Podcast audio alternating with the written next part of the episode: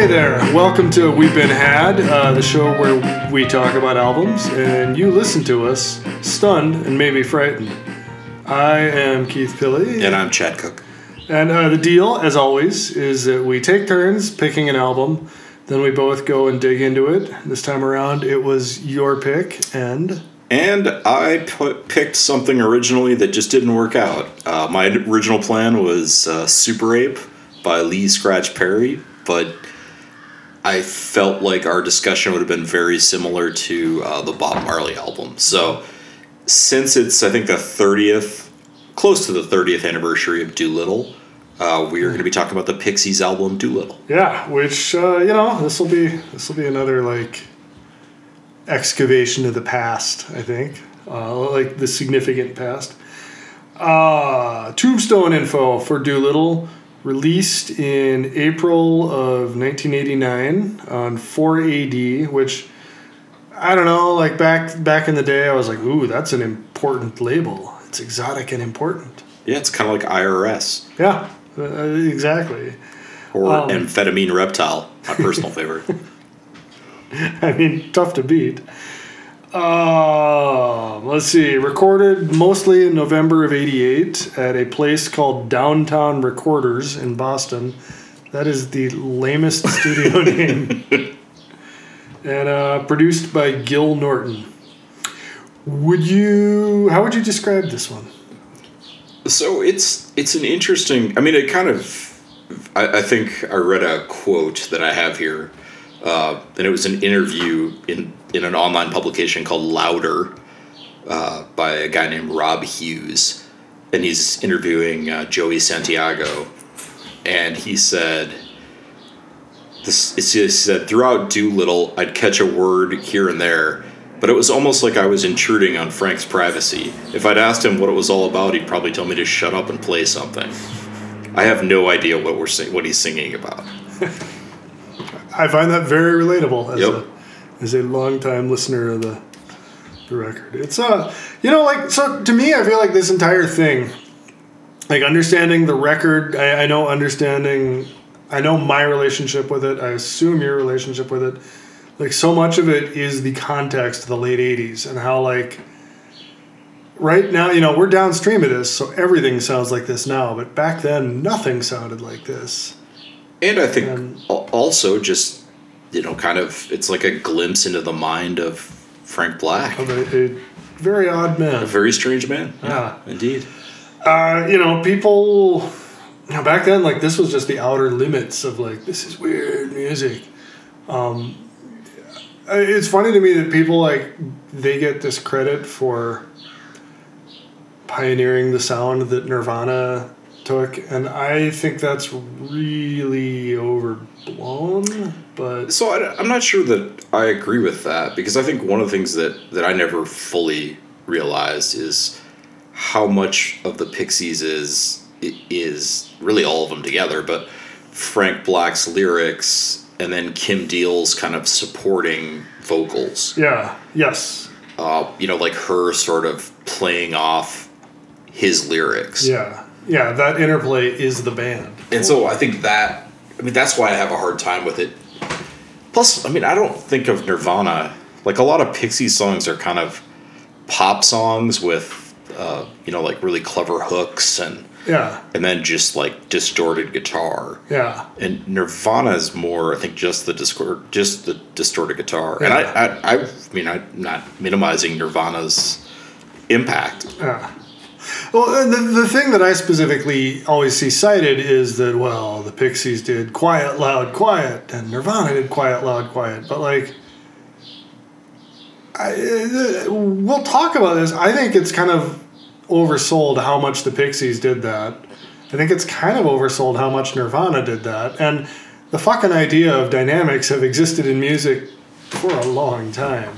Like, Yeah, I mean, there are plenty of classical songs that that are quiet, loud, quiet. Yeah. And you know, it's it's not hard to come up with '80s indie rock that was quiet, loud, quiet. I mean, I think the thing, the thing that was at least two things. It it was different than everything else, and it was sort of one of those albums that people had who were fancied themselves like into music. Yeah, it was definitely like a tastemaker. Tastemaker, I don't know, like a badge. Like, yeah, I'm, I'm in the club.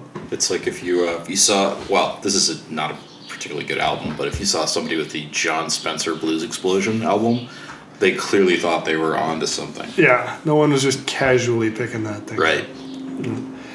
Oh, I you know for me so like, well, talking about the the '80s indie rock thing, uh, we both recently read slash listened to Bob Mould's memoir, and I thought it was interesting that he talks in there about how like he feels like the Pixies were like musical offspring of Husker Du. Um, you know, and I think that, that I mean that there's like that's backed up by the historical record. Like the the ad that Kim Deal responded to cited Husker Du. I think that's closer. Yeah, You know, I just I don't know. It's uh, there's a dog interfering with us here, as always. it uh, it's hard when you it's hard to like you know something that's so formative when you go back and listen to it. Um, it's hard to put yourself sometimes back into that headspace of Yeah. you know like why it was so why it was so important to you. But, Yeah, But I mean, I do think it's. I think it's a really good album. It's one of the few albums that I've actually been to the like uh, show where they play the whole thing straight through. yeah, Uh, at Roy Wilkins, they did a. The Pixies did a straight through version of Doolittle, that was recentish, right? Like past ten years. probably ten years ago or so. Yeah. But they did a. Uh, it was kind of cool. They did Doolittle, and then they did a like kind of Pixies medley or Pixies sort of encore of their Yeah. hits. Um, I know that's a thing that bands are doing. Yeah, and I don't really have a problem with that. Like, if the people in the band are down with it, like, I don't know. Like, there's this weird thing. There's this weird thing in indie rock where like people care about it because they love music and they get attached to music. And then, like, we put this weird stigma on people hearing the music that they love and are attached to. And, like, I don't know where that comes from, you know, and I, I, I've had that mindset too but I don't like if you step back, it's it's bizarre. Like what's you know people love the hits are the hits because people love them, and like why is there a stigma attached to that?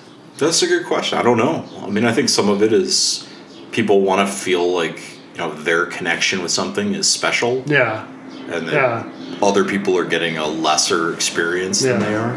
If you got if you're in an arena with five thousand other people who are all losing their shit over the same song, yeah, you don't feel special. I can tell you if you see Lionel Richie at the Minnesota State Fair, he's not playing the deep tracks. Yeah, It's all hits. man is an entertainer. It's He's there to entertain. it's a compact show of everything you want to hear, and that's it. I, you know, I think there. I wouldn't want every show to be like that, but I think there is room for that.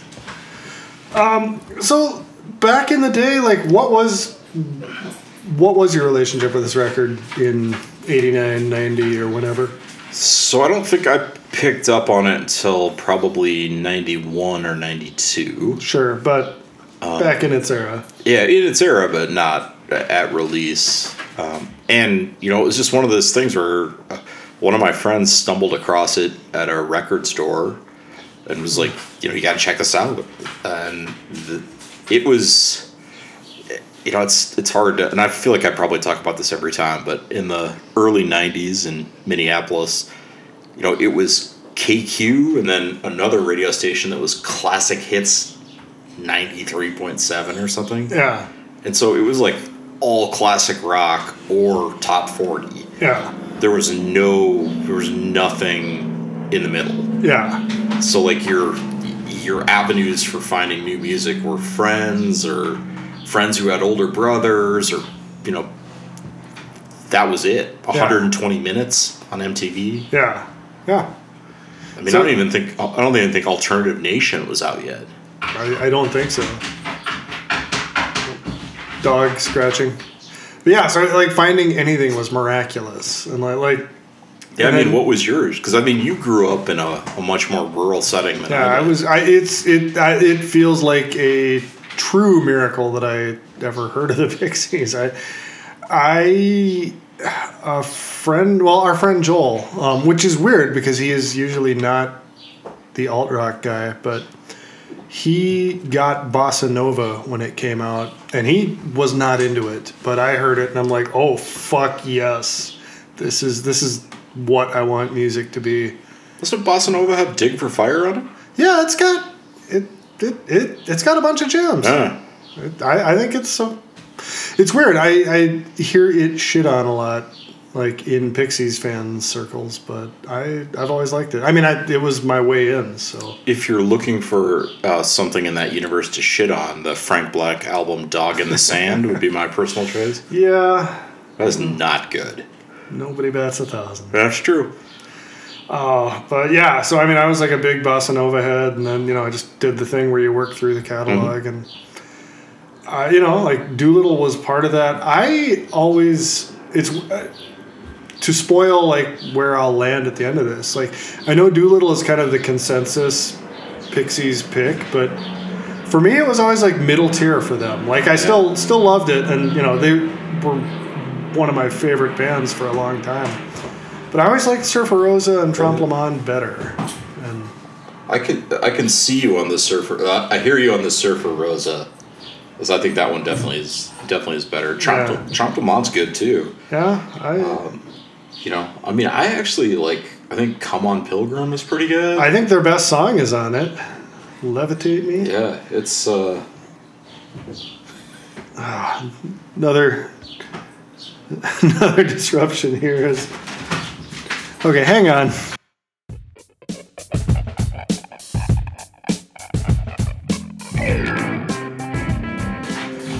all right we're back i had to fish a shoe out of a dog's mouth there. um, yeah i don't know the pixies they were they were important then, I think I, I think it would have been one of those things where it would have been really cool to see them perform in the. I mean, I don't even think I never saw them perform uh, as they before they reformed after they broke up. yeah So I mean, I think that would have been cool to see. That, that would have. I was. I remember they opened for U two, and it was. I think one of those shows was at the Metrodome, but I lived in Nebraska then, so I didn't didn't get to go to that. Damn, that would have been cool. Would have been pretty cool. I I got to see. I did get to see them like their very first show when they first reunited in two thousand four. Oh, nice. That was in the documentary, right? Yeah, and that was at the Fine Line, and Oh, cool. our friend Grant got tickets to it somehow. And That's uh, I actually that's I I actually kind of like that venue because it's a smaller of the smaller Minneapolis venues. Yeah. It still it still feels like a it feels like a room and not a theater. yeah, totally.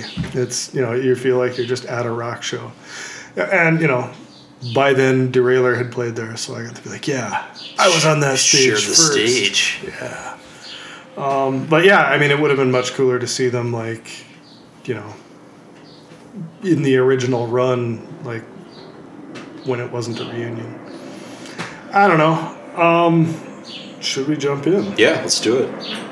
So, what do you think of Debaser? Well, I guess my, my, the question I have is: Have you ever seen the movie that inspired the song? I've seen clips, but never the whole thing. Do you feel like it's like a, a Alejandro Jodorowsky like like impossible to watch type? That's yeah. that's my yeah. I think exactly. I think that's It's like it's like Holy Mountain but shorter. yeah, but grosser, more violent. I you know, but so one of the things that I love about this, I guess, is that eh, you know, like you said, like I was in rural Nebraska when I heard this, and like you know, like it was just very random what from the outside world made it in there, and like you get this record where it's just distorted gu- guitars and this fucking lunatic man like yelling about you know experimental cinema and like it's just, it's great it's like you're getting exposed to all this shit that would not have been on your mind you know you would have had no idea. And like, I I think you know I think Black Francis created an entire generation of just like a very particular type of kind of fey intellectual weirdo. In the best possible sense. Yeah. right? Yeah. Yeah. I mean, I think I think one of the things that I, I love, and I love this song. I mean, I think it's a great Yeah. song. Is is kind of uh, Kim Deal has this way of of just like calmly saying debaser. I fucking love that. He's like, Like- screaming. Yeah, and he's like debaser. debaser. And it's like it's like weirdly paced. So it's like you know he's Yeah. like debaser. She's like debaser. It's fantastic. It's like a subway or something where they're telling you what stop you're at. Yeah. I yeah, you know, like they have both done work outside of the Pixies that I really, really, really like, but and, you know, I think I've even yapped off on the internet say, saying a couple of times I'll, I've gotten fired up about either you know the Breeders in general or um, Frank Black's solo album Teenager of the Year and claimed like you know either one of those are better than the Pixies, but really I think that like it, within the Pixies, when the two of them were like actually meshing, like I don't, I think that does wind up being better than anything they did separately. Yeah, I mean there's there's some like Pistolero is a pretty good That's a pretty good record. pretty good record. Yeah, Teenager of the Year is probably the best. I, I- I think that's quietly one of the best records of the '90s. Um, but like this, I love. I just I love the way, so to me this song starts out like with like just a lot of the things that are perfect about the Pixies. You know, like uh, Deal is just like playing quarter notes. Like you know, she's kind of she, she fucking plays bass like Michael Anthony, but it's perfect for what the music needs. And there's no there's no Jack Daniels bass as far as I know in the Pixies. There should be though. Um, but you know, just like her style is is perfect and like that very distinct, like ding ding ding ding, like it underlies like half their songs. Um, you know, I just I love like it. Everything everything that's great about them comes in right at the start. Like Joey Santiago playing like weird slinky guitar, Lovering just being kind of fancy, and then Francis shouts weird shit. It's just sort of an interesting construct too, because they're they're talking about this this controversial like avant-garde film, and then they're you know they're talking about being a debaser. So it's like it's just kind of this interesting you know like I have this weird interest, and everyone is telling me how stupid that weird interest is, which is like. The, if, if you were looking for a summary of the Pixies, like Yeah. that is it. That's a good point.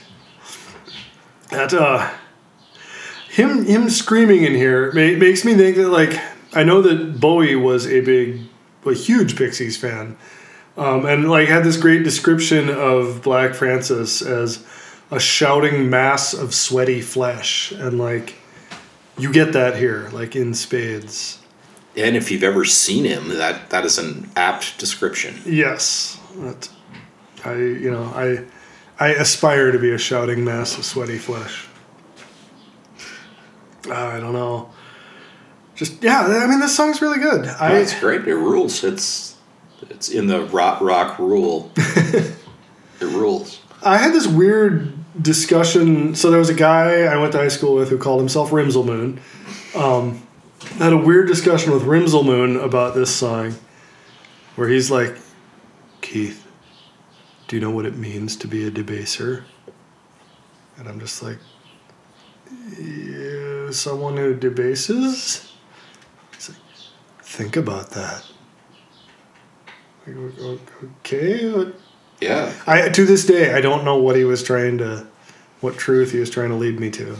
It's uh, I had a sim. Well, not a, it, maybe a similar experience with uh, with a, a CFO who told me he's like, you know, you can you can fit everything into a two by two matrix. If you can't, if you can't, you're not you're not thinking about it right. And I'm like, What the fuck? okay. What about? like, can I go back to my cubicle now, sir? That's just such a bizarre. Like, what about things that depend on three variables? I, I, yeah, I don't know if he's trying to be mystical or, or But I keep thinking about that. Like, That- like what the hell does that even mean? You were given a koan. Ta- yeah, I'm still talking about it. So. I love that it was a CFO too. yeah, he's, that dude is a trip. oh, anything else on Debaser? No, it's uh, it's time to it's time to talk tame. All right. So I don't know about you. This is one. This is gonna this you know a trend on this record and with this band. I think like the totality of the lyrics here. This is like it's like Neil Young when he says numbers add up to nothing. Like I cannot. I don't know what the fuck's going on. There are like individual lines that I love, like when he's like hips like Cinderella and like fall on your face in those bad shoes. Like I love that delivery, but I, I can extract no meaning from this. Yeah, it's like Gravity's Rainbow. I think it's built around the fact that they were just wanting to yell tame. Yeah. It's uh, it reminds me a little bit of that song that's on Surfer Rosa called uh, "Something Against You," where where it just Just yelling that. it just descends, and then they just yell, "I've got something against you." yeah. It's just fun to yell, I guess. Uh, yeah, I love that. Yeah, the chorus is just him yelling. like that's just that's that's kind of brilliant. I, I'm convinced that he he just really they really enjoyed yelling that. So it was I think so. This is another one where then like Kim comes in and you know when they're in the bridge section and he's like freaking out and they're like ha, ha, ha, and then she comes in and like calmly says yeah. ha, ha, no, it's it's such a good like that like call and response really makes the makes the band. Yeah. It's fantastic. Um, you know, I was saying that the quiet, loud, quiet thing gets overhyped. It's here. Like they Yeah. they do use that here. It's But I mean, I I don't know how else you would structure. Otherwise, it would just be him yelling the word "tame" over and over again. yeah. I, You gotta. You, uh, that's the thing, I guess. You need that. You need to use that tool to just make some of this stuff work, and you know maybe that's. I don't know. Maybe that's where the stereotype that that's their gimmick comes from. Just that they had to fall back on it from time to time. I mean, you can kind of you can kind of hear that. Like if you listen to "Celebrated Summer," Yeah. That. Yep. right? Like you would think you'd be like, okay, I can see how that gets to this. Yeah. But that is like it. You know, when I was thinking, when I was saying earlier, like I can think of pre Pixie songs that go quiet, loud, quiet. Like that's definitely an example. Um, I don't know. It's a good tool. Yeah, guess it's uh, yeah. I think I think that's kind of like uh, you know after Hemingway, like short sentences were in vogue. yeah, yeah, Like I think you know consciously or unconsciously, people sort of mirror what they like. totally. Yes. Uh, all that said, with Tame, like it's it's kind of fun, but this has always felt to me just kind of like a transition glue song. You know, that's really just there to separate debaser and wave of mutilation. I think that's probably true. I mean, it's not like you're. It's not like you're. Anyone's ever been like, you know, what the song I really want to hear is "Tame" by the Yeah. Pixies. Yeah. Oh. But should we move to "Wave of Mutilation"? Let's let's ride the wave.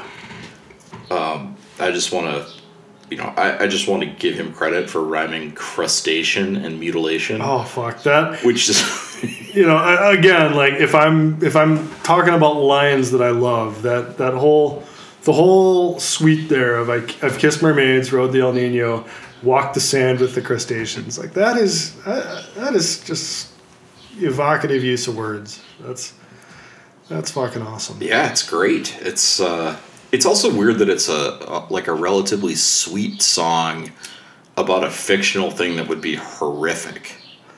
yeah so it's funny i so you, you're talking about like the literal concept of a wave of Correct. yeah that- Yeah. I, it's weird to me. Have you heard the the Wave of Mutilation UK surf version? I've not. Oh, it's um, it was a B side for one of their singles, and like, I just like through weird happenstance, I heard it first. Um, because Grant had that single. Um, it's really slow and mournful, and like if you hear it that way, the song really, really sounds like it's about like just walking into the sea and dying. You know, it, it sounds like it's like a suicide song. Um, and so it's it's weird since I heard that one first and like I it was one of the first songs I learned that version was one of the first songs I learned to play on bass. That's in my head as the correct version of this. And so this one has always sounded like I love it. It rules, but it always sounds wrong to me because it's so happy and upbeat and fast. It would be like remaking Big Star's Holocaust into like a you know like a peppy Uh, Blink 182 song. Your eyes are almost dead. that next time I'm farting around on the guitar, I'm gonna try that. I'm gonna see if I can make that work. Let me know how that works out. That will be fascinating.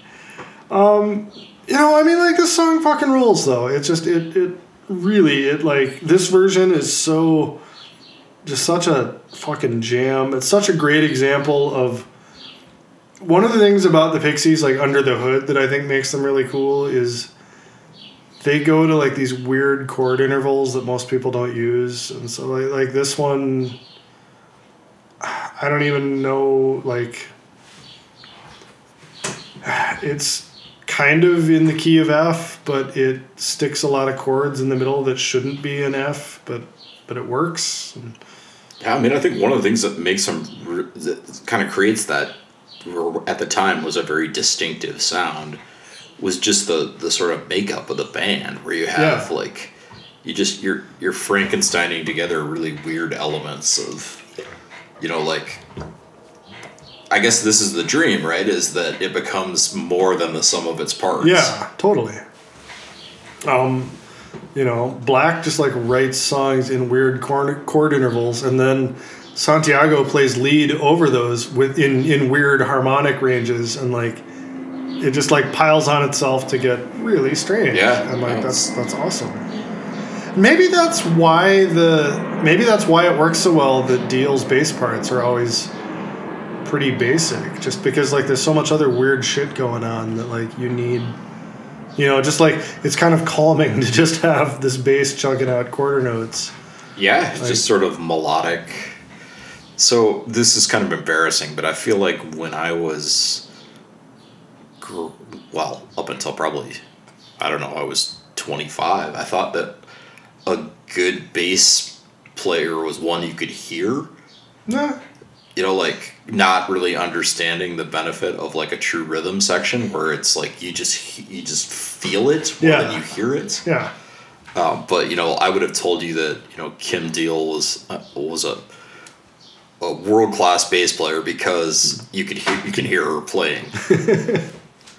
i mean you know I, I i do think she is playing like perfectly what the song needs like that's Yeah, it just is like you know, like I probably would have also said that like Les Claypool was a because you can hear you can hear him playing right. yeah Like, yeah but I think that's that's an evolution for me is to sort of like understand the you know like a really tight rhythm section just sort of pushes everything along. Yeah, yeah, yeah, and like ideally, then, you know, the dream is for the rest of the band to be able to just like fall back and lean on that, and and you know maybe that's happening here. I don't know, but it's not. Yeah, it's it's a totally different way to evaluate things. Yeah, yeah i just that was you know like i i don't know it's kind of embarrassing but Yeah. you live and you learn You- yeah, you know, we all got to grow.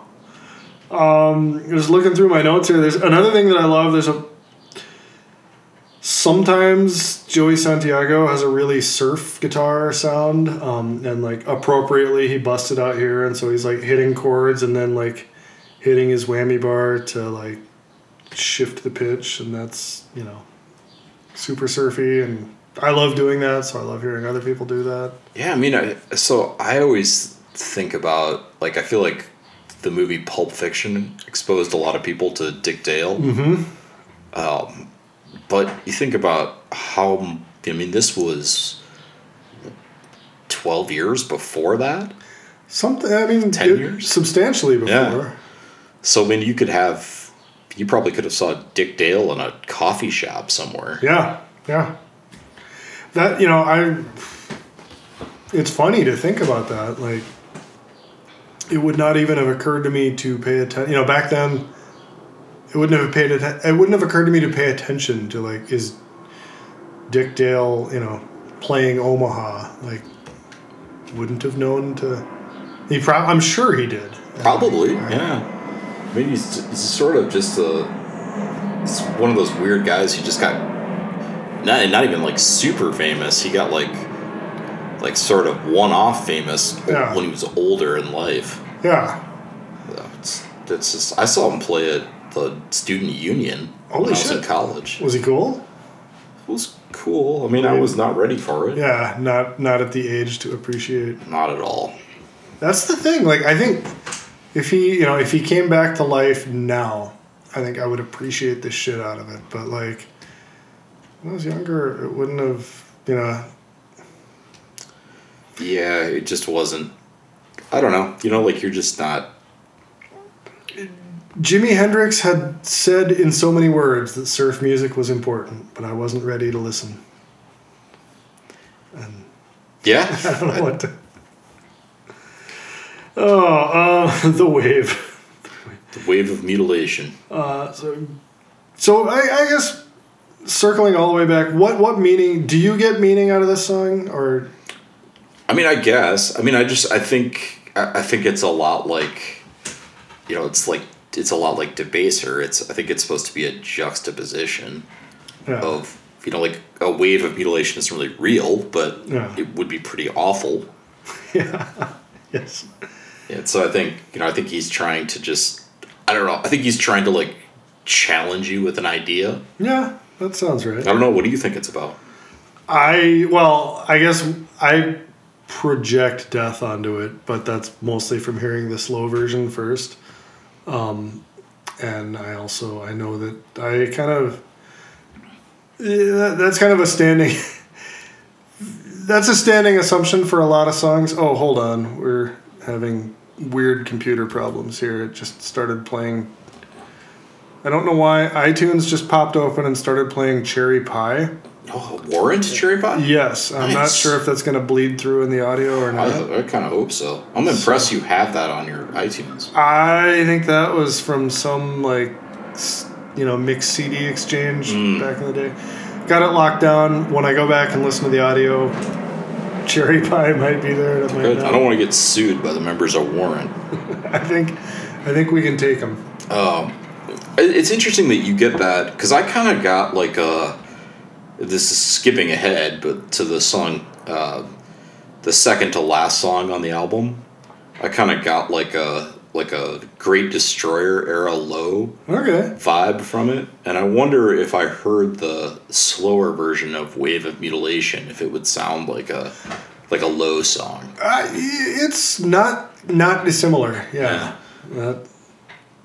Yeah, that's that's interesting. That I would be curious. I've never heard Alan Sparhawk talk about being a Pixies fan, but it is it's just knowing what I know of him. It's hard to imagine that he's not. Like, Yeah, I mean, nothing would surprise me with him. yeah, I, yeah, finding out that he was like Kraftwerk's biggest fan. Like, oh, sure, of course. Um, I bleed. Yeah, I Bleed's not one of my favorite uh, No. songs on the album. It, it's it, it's kind of like though it's sort of it's a little bit ahead of its time because it's like kind of a noise rock sort of song Yeah. that you know kind of that I don't know.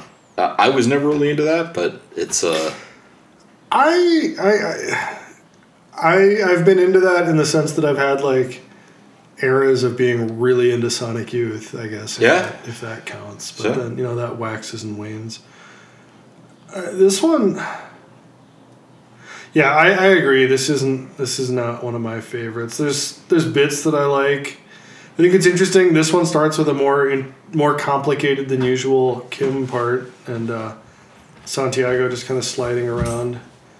And like this is where I really started paying attention to just what an unusual guitarist he is. I think he's pretty self-taught and I think like I I think you I think the best guitarists end up being self-taught, you know, because like you just get a more distinct style that way. Yeah, I mean, I think you're it. I mean, I think if it's done right, it teaches you to kind of break out of the mold a Yeah. little bit. And you, that's why you sound like I don't think you'd sound like Jimi Hendrix if you were if you were playing, you know, or J Mascis or some of the guitar players that I really like. Yeah, like you know, I mean, it's a balance because like lessons help, but like if you're entirely, you know, I don't know. I think people a lot of times come out of like very coached guitar situations just kind of sounding dry and dead and boring and like the self-taught people you know a lot of times they don't have a ton of range but like they can fucking rule within that range and you know i guess the counterexample would be annie clark um, you know like came out of Berklee school of music and has a really distinct and cool sound but like It helps when your uncle is like a guitar virtuoso. Yeah, that's true. Like she probably went into the academy with with a lot of unique style under her belt. Yeah. Um, With this one, you know, just talking about their contemporaries.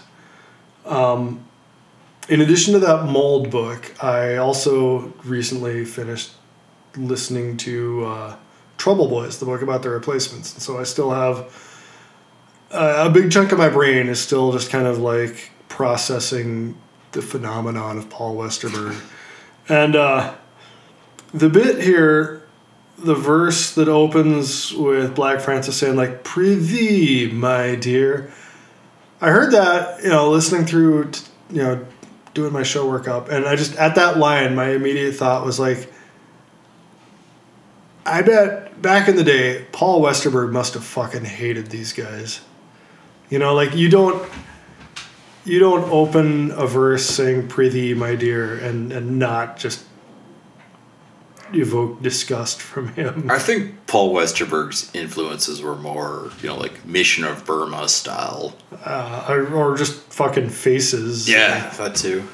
you know um, it's just funny to me to you know you know, like with, with their peer bands of the day like it's easy to imagine like i don't know that the pixies and rem i mean they must have interacted but you know i I don't know that they were friends, but it's easy to imagine them like sharing a bill and inhabiting the same space. And like you know, I know I've read that uh, that Bono took Black Francis aside and was like, Charles, you're going to be a huge star, let me tell you. And so, you know, like clearly there was an attempt at some kinship there.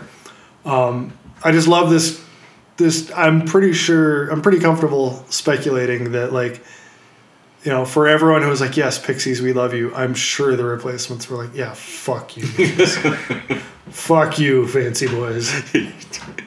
You're a fat liter- literary references. I- It's just I, I can't imagine it any other way. It's sort of that uh, like the Eagles Steely Dan thing from that show Yacht Rock. Where the Eagles are portrayed as just these dumb frat boys. God, that's perfect. That is a very good show. Um, yeah, you know the, the one thing I like about the song, I like I love the the line fragment where he just says "My mind secedes" and like his delivery for that, like that's that's a good line. It's uh, it's sort of reminiscent of uh, the most recent Arcade Fire has that uh, like I unsubscribe, Yeah, which is like sort of an updated version of that. yeah. That it, it's weird because like I've always loved that line and it sticks in my head. And I was actually kind of surprised to remember that this is the song it's from because like Yeah, it's such a good line it feels like it should be from a, in a better, better song. song. Yeah. But you know, whatever. Um, here comes your man. So this was the point at the Roy Wilkins show where my wife turned to me and said, "I like these types of Pixies songs better." I think the American public is with her there. Yeah. You know, well, the, it's the closest they had to a hit, I think. Well, it's. The, I mean, they do have some of these songs that have like really, like I said earlier, I think hooky guitar parts. Yeah, Um, and this one is probably their most poppy song. yeah, yeah. Uh, like I think entire career. Yeah. Uh, which is I, I don't know. I actually think it's a good song. I actually like it. I think it's fine. I just I don't I don't like it. I don't love it the way a lot of people do. Um, I, when I was like a pretentious teen, you know, I was really down on it. Just like oh, the pop sellouts, and like I I recognize it's like a very well crafted pop song, and it, you know, it's like it's it's not like it's not a Pixies song, but Do you think it's more poppy than like some of their other, sl- like gigantic? Um.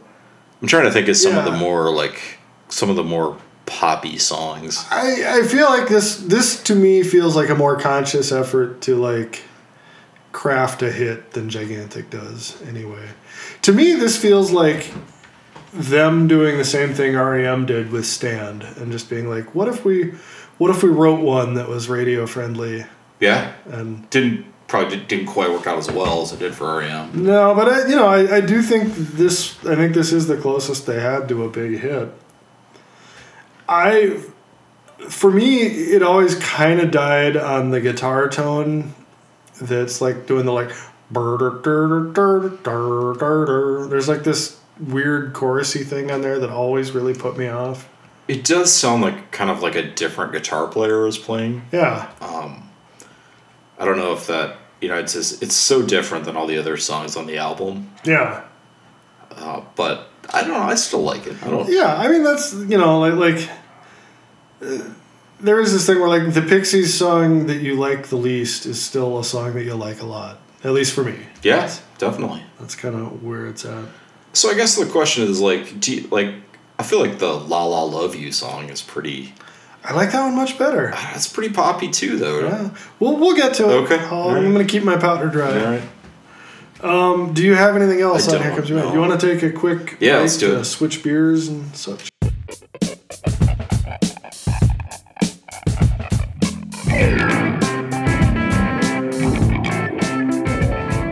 All right, we are back in. deed.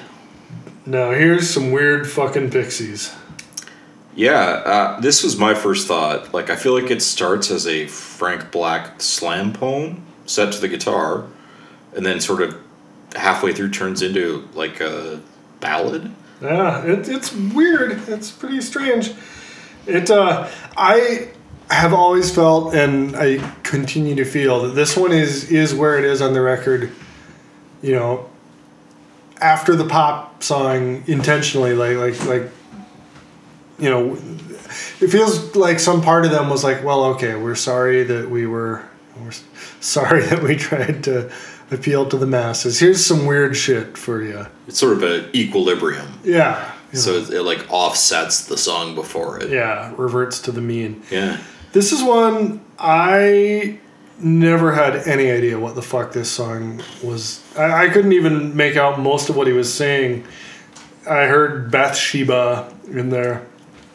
I read that um, that essay that I sent to you by that writer Chris O'Leary, and he, you know, talks a bunch like. A, apparently, this is all about King David and Bathsheba and Uriah, and like, I got I picked up zero of that Nope. like my entire life. you know, so. I, uh, the line Uriah hit the crapper. I guess now that I know to hear it, now that I know to listen for it, I can I can hear it. But it I we've had this runner on this show of me not paying attention to lyrics Yeah. or not knowing what they are, and like every time we go back and listen to something that I was into when I was young, I I see why I'm like that because like you know listening to to this and to REM like you really I I really was fucking trained to like not go for like the text of the lyrics because it's all like mumbled and weird and Yeah, I mean, I think I think sometimes that's better though because it's. I, I think it's it's sort of your choice how you want to experience it. Yeah. Yeah. Like, I mean, I don't know. I you know like I, I feel like Sigur Rós is I don't even understand the language they're speaking in, and I like and I like that music. Yeah. Yeah, you know, like this song, like, I like this song, but I just like it sonically. And, like, knowing that it's about the Old Testament honestly adds nothing to that. like, I just like the fucking weird guitar stabs that Joey Santiago does. I think that's fair. Um, you know, I I don't think I was ready for a, like a treatise on the Old Testament when I first started listening. Like that would just not be something. Yeah. I mean, let's be honest. It's not something I'm interested in now. It really wouldn't be something I was interested in when I was in, you know, junior high. Yeah. Yeah. I don't know. Uh, you know, I mean, that's kind of. I was talking earlier about how Black Francis is like was firing these like kind of weird, fey intellectual nuggets out, and like I guess a bunch of weird Old Testament shit slides in perfectly with that. Like that's kind of the classic thing to be weird about. Well, I mean, he was like a he's like an anthropology student, right? Yeah. So like, I I think you know if you're into anthropology and ancient civilizations, like the new t- the Old Testament's probably pretty interesting for you. Yeah, It's just not interesting for me. yeah, it's not not something I go back to Yeah, lot. like, yeah, you know what I'm gonna do? I'm gonna reread the Old Testament. I'm down for some smiting. That's right. Or Punishment. Oh, speaking of the Old Testament, and Well, before we get to that, Keith, there was a guy, an underwater guy, who controlled the sea. I fucking love that intro. That's so perfect. Got killed by 10 million pounds of slush from New York and New Jersey. I, It's fucking fantastic. so that color, that line colored my opinion of New York and New Jersey for decades. I, I think uh, hearing you say that, I realize, like, me too. It was- Yes. it was all uh, like you know. I, I was a kid in Iowa. Like, what do I know about New York, or New Yeah. Jersey? I'm like, yep, that is that's just what it's like. Ten million pounds of sludge Just a lot of sludge.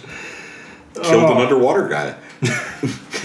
I had this sense, I don't know where I got this, but like uh, in high school, listening to this record, I just had it in my head like this was an important song, you know, capital I, capital S, important song. And I'm not sure why. I don't know if it was just like, oh, it's about the environment. Yeah, and it's just like it, it's again, it's just different, right? Yeah. like yeah. No one, yeah. You could not hear shit like this anywhere else in the world back then. and it's got that part where it's like the devil is six, Yeah, and so that part, um, but God is seven, right? One more. So, yes, that that whole thing. There was this time, um, Grant and I, our friend Grant and I, uh, you know, the the baby versions of us were in Grant's basement listening to this song, and Grant's mom came downstairs just as the "If man is five, then the devil is six. And she made us stop, and she's like, "Are you guys listening to devil music? is this about worshiping the devil?" God is seven. Yeah, right. And we're like, no, no, no. It's it's right next. He says God is seven. And the, uh, the, like we had to like argue numerology to get to continue listening to the Pixies. And the thing is, like, I guess this is just like a function of the the, the, time and place, but like, there were actually like multiple instances of friends' parents you know, getting mad about, you know, music listening situations because they thought it was satanic. Like I was just always having to defend 80s and 90s indie rock from That's uh, that's like the uh, you're wrong about co-host who's Sarah Marshall, who's writing the book about the Satanic Panic. yeah. Um, and I always, I don't know, I always think like, were there actual satanic like? I'm trying to. Slayer is the only one I can think of, and I'm not even sure they're. Yeah, any metal band like you just it's a coin flip that they're that they're just putting you on. Yeah, I mean, I think it's a it's an affect more than a like stance, right? Yeah. Like, yeah. I don't know. I, my favorite, um, uh, The Cure is playing in St. Paul tonight. Um, there was a point, whenever Disintegration came out, I gave a copy of it to a girl that I was kind of dating, I, uh, to a girl that I wanted to be dating. Um, that's a bold play. I'm gonna give you a Cure CD. Yeah, well, I mean, we were, you know, it, it was like, it was the stupid high school thing. I don't know, whatever. Uh, but I gave her that CD. Her mom called me and was like white hot because she thought that The Cure's Disintegration was a satanic album because there's a song called Prayers for Rain, but she was misreading it as Prayers for Pain. I yeah. I, I mean, of the things to object about in the Cure, like satanic influence seems like a weird one to pick. Like every song is suicidal, and like that's where I would probably push my chips in. Uh, that is even a more reasonable place. If you're misreading prayers for rain as prayers for pain, like that's a more reasonable direction to take it than Satan. Like, where the fuck does Satan even come into this? Yeah, great question. So I feel like this is this is probably a product of the era when there was like a like a 60 minutes episode on like Satan worshippers. Yes. Yeah. And that like in you know, so it's like 60 minutes probably follows this group of five high school kids who are Yeah. worshiping the devil. And that single story like resonated with you know millions millions of concerned parents. Leeches through the country like a fucking toxic chemical. Makes millions of parents stupid. I don't know. It was yeah. So yes, Monkey Gone to Heaven is a satanic song according to Mary Weeks. Um, uh, another thing I love about this song, I I love when the solo starts up and Francis is just like, "Rock me, Joe."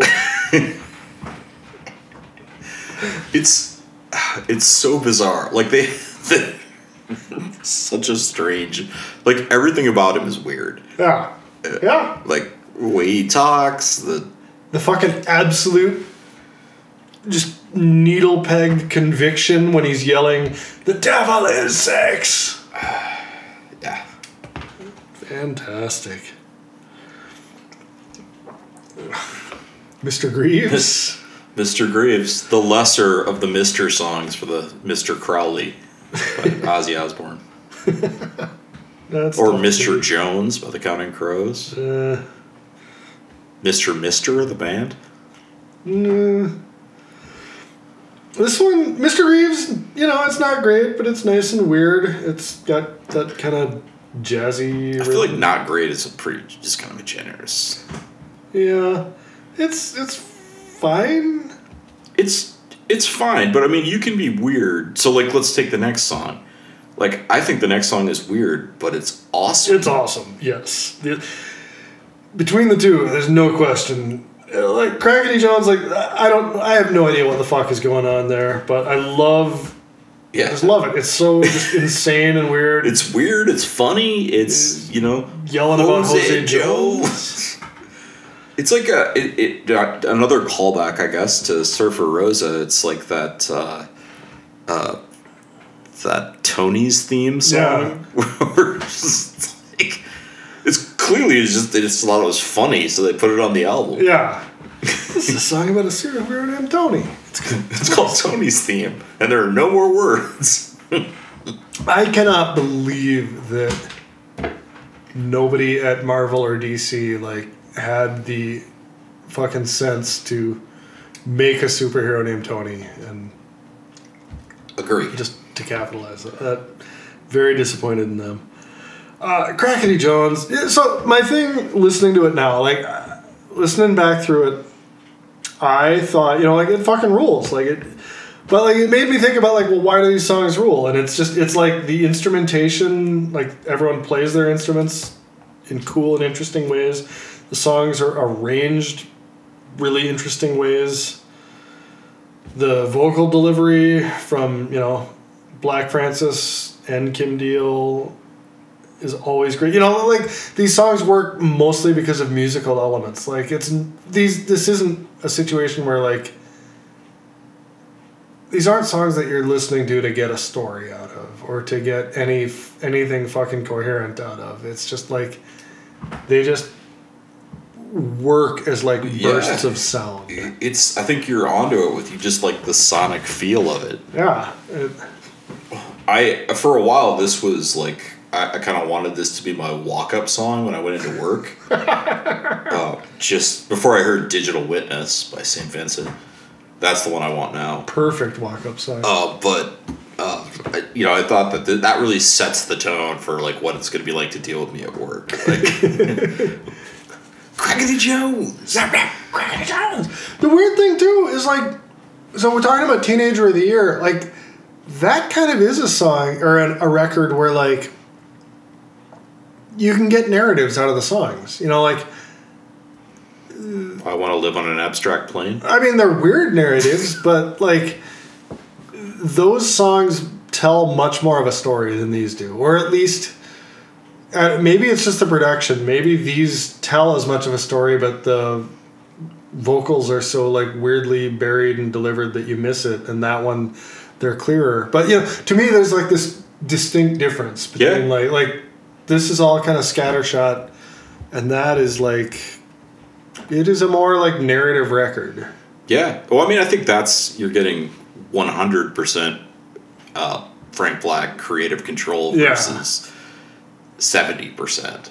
Yeah, and that's probably the That's where you get the pure denizen of the Citizens Band, God that fucking rules. which That- which is just like a great wordplay, yes, right? is. Like, like to to talk about like the conductor. We're not going to call him a conductor. We're going to call him the denizen, yes, the pure denizen of the Citizens Band. it's a great fucking record. Um, okay, so La La Love You. Shake your butt. Fuck, I love that. I love, uh, I love the the the shake your butt, and then someone be like, not too hard.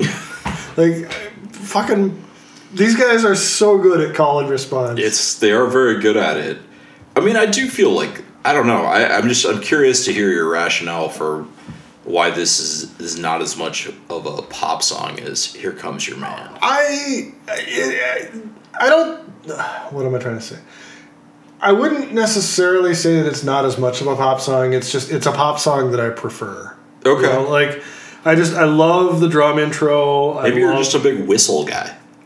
The whistling is good. I uh, I love the way so you know it's got that snappy drum beat kicking in and then the bass starts and my the root of my beef with Here Comes Your Man is that it's like so major key and wholesome and welcoming in a way that like the Pixies almost never are. And so this one it's got, you know, the drum the drum beat starts, then the bass comes in, then over the bass Joey Santiago is playing guitar and like his guitar part sounds kind of menacing actually. It's like burn, and like I, this is I, I wouldn't have been able to articulate this until just now, but I think like through his guitar playing and maybe through the feeling that Frank Frank that Black Francis is nuts, the Pixies always have this kind of air of menace to them. You know, like there is like some menace to their songs. It feels like this is something weird and dangerous, and like this song retains some weird danger and yes now that i talk it through that's my beef with here comes your man is that like there is too accessible. yeah there is no weird danger there That's- Okay, I can see that. that if this is therapy i'd be like yeah you know I, I'm, we, we made a breakthrough here Eh, Sometimes it's important to articulate your point, if for nothing else, to get it out of your head. yeah you know i mean like well because like I mean, really, like the more I think about it, yes, danger is kind of a part of the Pixies, and like, it's not an accident that this record starts out with the Un Chien Andalou references. You know, like he is intentionally calling out to things that are disturbing because, like, slightly disturbing is the Pixies brand. Yeah, I mean, I can see it. I, I just, I guess I think of it more as a, I, I think of it as more of a like another hooky pop ballad. It's. It, I'm not arguing that it's like one of the great works of music of the the 20th I mean, it's century. okay to like things that sound good. I just, Yeah, I uh, just I think it's fun. Yeah. it's, it's not. It, if I made a list of my top ten Pixies songs, this one isn't on it, but it's it's higher than Here Comes Your Baby. okay, that's fair. Um, yeah, and I, my last line on my notes for it is: "There's not much here, but what is here is fun." Yeah, I mean, fun is the important thing. Like, I feel like Crackity Jones is fun. Yeah. it's sort of this is sort of the the fun section of the album. Yeah, You know, speaking of that, how many people do you think actually got a number thirteen tattooed on their tit? There- there's I mean, it's it's got to be like a significant number, like enough people to fill a small dorm at hu- least. yeah, hu- in the hundreds probably, right? Yeah. Like, Yes. Uh, when a band puts out like that clear, like you could do this, and it's a cult band that you know people love intensely, like people are gonna pick that up. maybe hundreds is too much. Nah, nationwide, over the decades. I feel like it's a I feel like it's a fair number of people. Yeah, I, I'm with you. Yeah, you know this isn't this isn't a song that I love, but but I like it, and I don't know what the fuck he's saying. Yeah, I mean, like I, I I know what he's saying at the phrase level. I don't know what the fuck it adds up to. It's just his delivery makes it work. I don't think you're.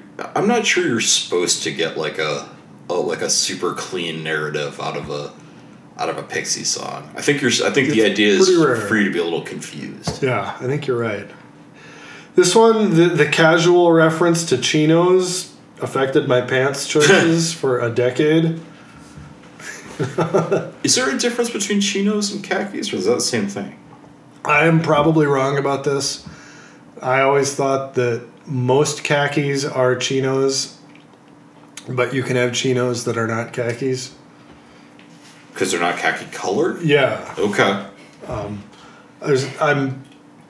I mean, like like there, there could not be less authority behind that statement, but that was that's what's in my head at least. Yeah, it's, I I buy it. I, I don't know if pleats matter there. I used to think they did. Now I don't think so. Yeah, I've been out of the khaki game for for quite some time. I, I, I mean, you know, since the year 2020, I just it's shorts all summer and jeans all winter. Yeah. I, when you work, you know, 15, 1,500 miles from your office, they don't really care what you wear. Yes, that is one of the one of the positives of the modern world. Uh, number 13 positives for this song. I do. I think there's a lot of cool guitar in here. Yeah. I, I say that all the time. I like when Black Francis is repeating, "I'm in a state." Yeah, that is kind of cool. Like, I'm in a state. Like, that's, it's a, just a, I, I think we can all, like, we've all sort of been there. right? Yeah, yeah, and it's not often that the Pixies are emotionally relatable. So when they are, you're like, yeah, I'm gonna hold on to this. Yeah, I know, minor song, but it's Yeah, it's, it's, not bad. There goes my gun. yeah, so this, I am to channel my inner, inner Keith. I had been mishearing the first line of this. I thought it was like a pirate, like yo ho. Isn't that what it is? I think it's actually you who. I, I, I can't, I can't say categorically that you're wrong, but I'm I. Listening today, I still heard yo ho. I hope that's what it is. The whole thing has like this sea Yes, shanty right. rhythm. It does. It. Yes, that's why it made sense to me. But Yeah. I looked at like three different lyric sources. They all had you who. I mean, But maybe that's you know Chat GPT. Can we trust ChatGPT to decode? We cannot. Uh, I mean, if you're gonna try to decode a Pixies lyric, it's probably as good as anything else. Yeah, maybe. I. To me, like I, whether it's yo ho or what. So I know this is wrong. I I know this isn't actually what he's saying, but it always sounded. What we always heard in high school was yo ho, and then him changing it to you ho. Like he's accusing someone of being a hoe in the late '80s, early '90s manner, which there's no fucking way that's what's going on. But that was that was Almost the accept- zero chance. that was the accepted wisdom in Blair High School.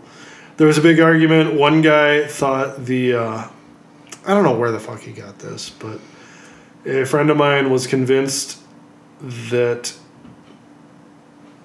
instead of saying "There goes my gun," they were saying "There goes my girl," which makes no sense because the name of the song is written on the album. Right. Like, yeah.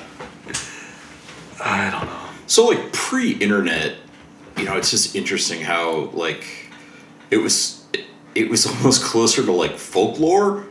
Totally. Uh, you know, because I for years this guy that I worked with, he well he had told me that Matador Records was the was the record label that they gave Madonna, which is actually Maverick Records. Okay. So he told it to me incorrectly, but I repeated that to 50 people, I 75 people. So either I was one of those people or I was downstream from that because until just now I thought that Madonna had something to do with Matador.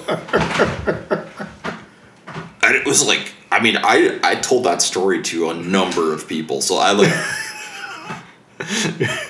like this one, agent of Yeah. disinformation. this one like mistranslation just just spawned this, you know, whole, I love it.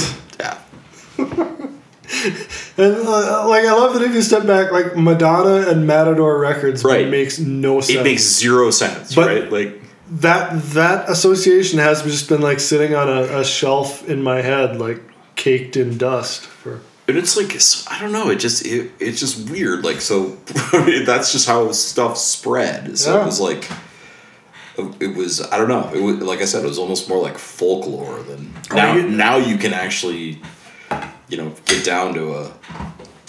I guess you have to you have to have a reliable source. Yeah. I think it, I, don't think it was like folklore. I think it literally was folklore. It's just a very specific type of it.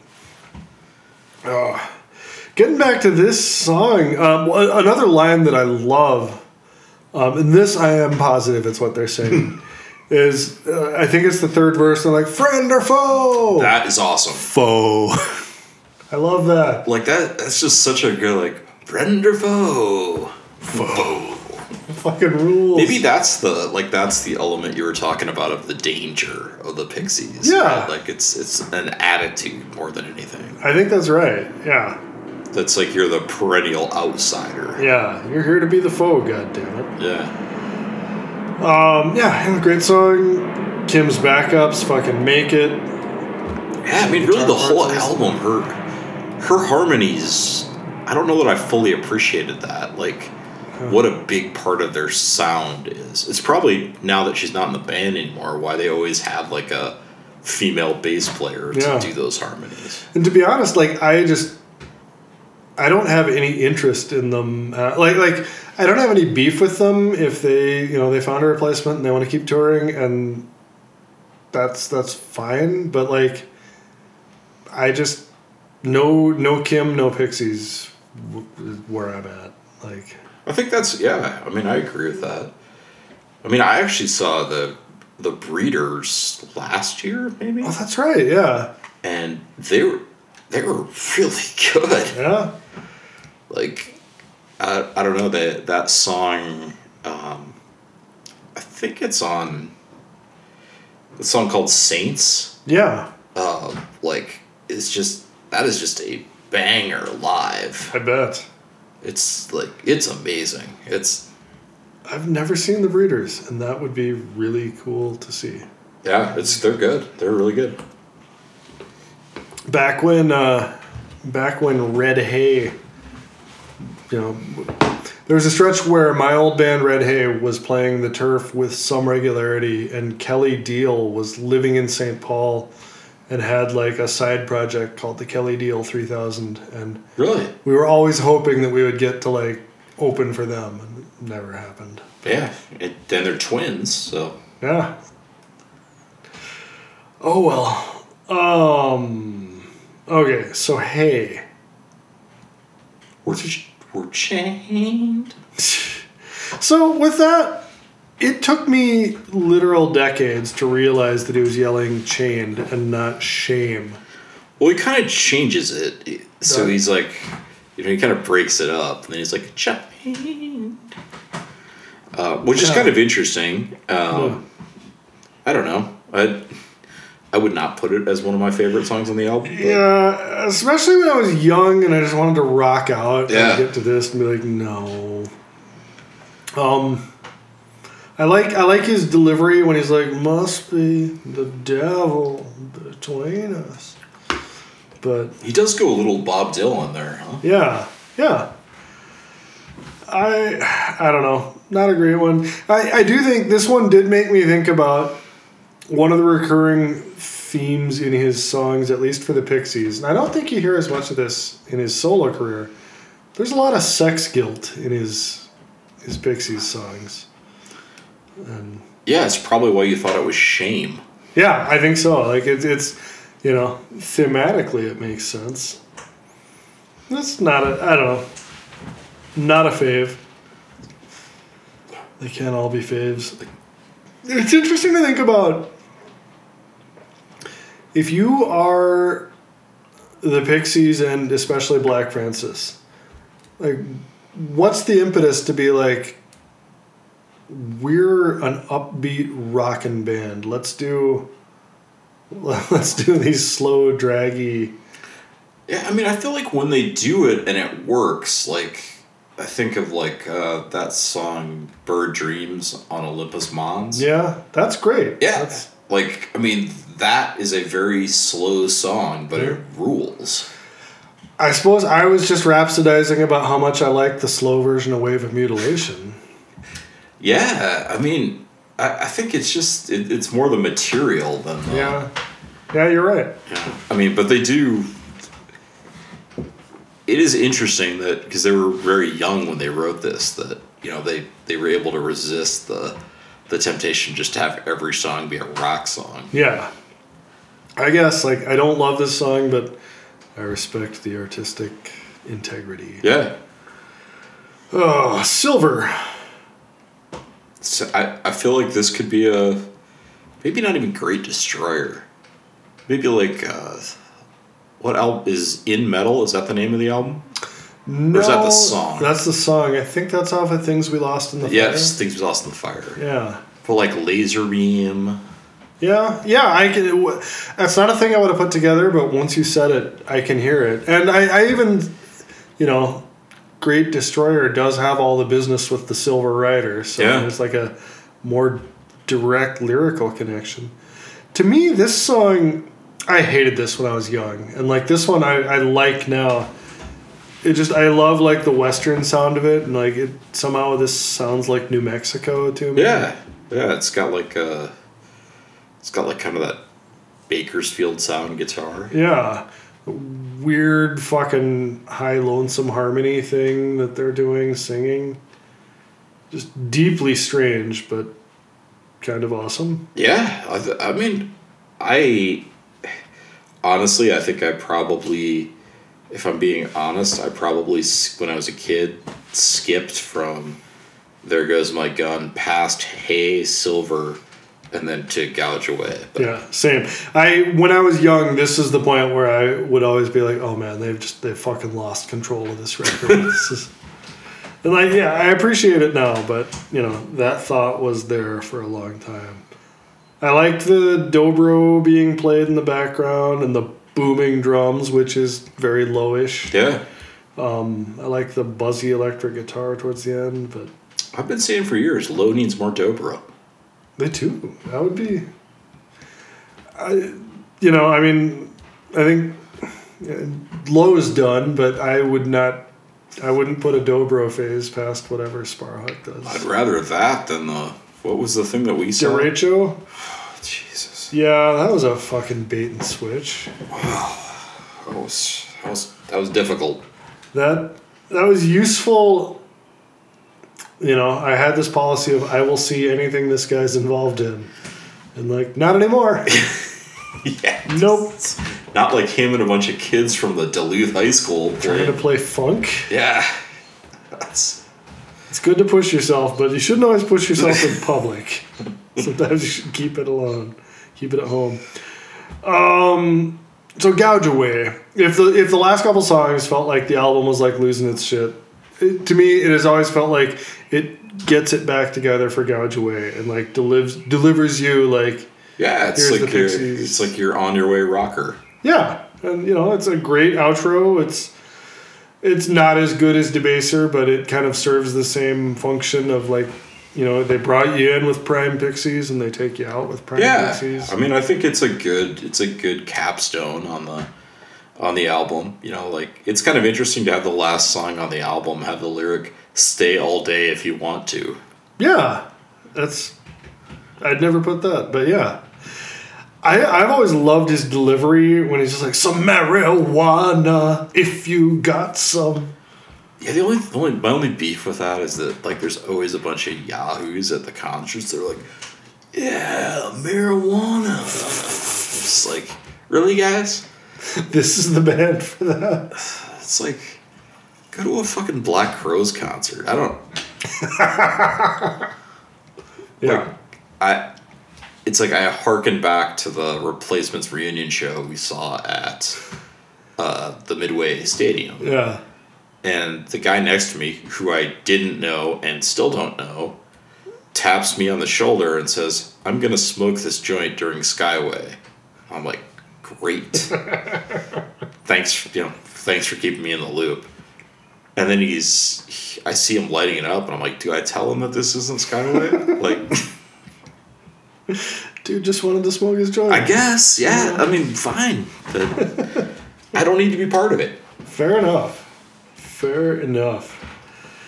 Um, I don't know. I, I, I feel like I wish I had more to say about Away, but it's just like, it's, to me, it is perfectly serviceable, pretty good Pixies, but not remarkable. I mean, I feel like it's a pr- it's a pretty good Pixies album. Yeah. I think that's a good descriptor. So, um, album wide, if you had to pick a favorite song or two, So uh, I think favorite song is probably Debaser. Um, but I do also like Wave of Mutilation, so it'd be between those two. those are the two I would choose as well. Um, We are in, we're perfectly synced on Doolittle. yeah, uh, but it was a fun one to listen to again. Uh, It was. It was great. I yeah. I didn't realize how much I was performing Pixies apostasy until like I w- you know came back and actually fucking listened to the Pixies and remembered like no wait no they actually fucking rule like Yeah, it was a it was a fun experience. you know pantheon band for me like super fucking important back in the day and you know pretty fucking good to go back to. A much better conversation than we would have had about Lee Scratch Perry's Super Uh, yeah, I gotta agree with that. That, that would have. I I went back and re-listened to the uh, Exodus conversation and thought that was you know thought that was a really good episode, but I also thought like yeah like this is the same Yeah, shit that I would say. I guess I just don't. I and this is disappointing, but like I just don't know enough about reggae to, to like have a, a Yeah, good like- conversation about it. We're yeah like every conversation is going to be noticing the same differences. We would need to like go off and spend a year listening to reggae to Right. appreciate the fine distinctions. Oh, but yeah, you know, this one, like, I still think Surfer Rosa and Trompe-Monde are my personal preferred Pixies albums, but Surfer Rosa for sure. Um, you know, I could I could maybe quibble with Chopped. yeah, I, I, I know I'm in I know I'm in the minority on that one, but what are you gonna do? I still think their best song is Levitate Me on Come On Pilgrim. Yeah, that's a good song. It's a fucking banger. Um, and I think that's all we got on Debaser. Thank you for listening. Yeah. If you, you want to tee up the next one? Yeah. So this is an interesting thing where I I had I had it worked out. I knew what it was going to be. Then you called the audible to this, and Oh, did I step on your touchdown? no, you, you changed my train of thought. So I was going to go with something that's that was much more recent. Like, like I was going to go with something actually you know recorded this century. Like now. SZA? Yeah, you know, it was just going to be all SZA all the time. No, um, I was going to go with something recorded within the past few years. But um, going back to this, the combination of you picking this and then me starting Bob Mould's book, you know, so like I already, like, my brain was in the late 80s. And I start reading Bob Mould's book. I just thought, like, let's fucking stay in the late 80s and let's exorcise a ghost that's been like haunting this fucking show like literally since we recorded the first test episode um, warehouse Oh, let's, yeah. let's talk about Husker Du. Let's get it out of our interesting systems. because like Mould totally shits on that record. I know, which what the fuck? So, yeah, you know, like we both go way back with that record. Uh, we both have heard Bob Mould shit on that record. Uh, I, I think we'll have a lot to say. yeah, yeah, it'll be it'll be a good one. That uh, and I, you know, so I think there's a world where this episode could have come out in April, and then the fucking Grim Reaper started just like lobbing shells. Um, I I would like to challenge us to record the warehouse episode. You know, the month of July sometime. Yeah, I think that's fair. I, I think it's uh, it's it's good for us to be on a, a loose schedule. Yeah, yeah. As long as, uh, assuming no one dies, let's Yeah. let's, let's shoot for July. Best we can. Yeah. Uh, so if you've sat through this, thank you as always for listening. I am Keith. You can find me on Twitter and on Blue Sky if needed. And on Keith Facebook temporarily. Yeah, I, I, I, I am on Facebook. I logged back on to, you know what? I logged, logged back onto Facebook to publicize the Creekside Ruffians show, um, Driftwood Char Bar, July 6th, 9 o'clock, 4415 Nicollet Avenue, if you're in the Twin Cities. We will rock you to your fucking core, and I will log on to Facebook for the opportunity to log to, to rock you. Um, Chad, where can people find you? Well, you can find me on Twitter at cook6252. Um, I will also be at the Driftwood Char Bar. Um, I will be the one yelling yakety sax after every song. Do not, do not tempt the bull. Last time I yelled yakety sax at the Driftwood, I did not hear yakety sax. So You never know. You never know. Um, that's Augustus, the dog. You can find him. You honestly, you can find him at Keith Billy on Twitter too. Um, there's a lot of Og content there. Uh, we'd love to hear from you. If there's anything you like or don't like, um, you think we need to get serious about the Old Testament, uh, whatever. If you dug the show, please tell people about it. Go wherever you found it and leave a review. I always say this with a perfunctory tone, but it actually is important because the algorithms listen to that um, when they're recommending shows to people. Uh, thanks, and talk to you again soon as we dig into Husker Du's warehouse. Adios.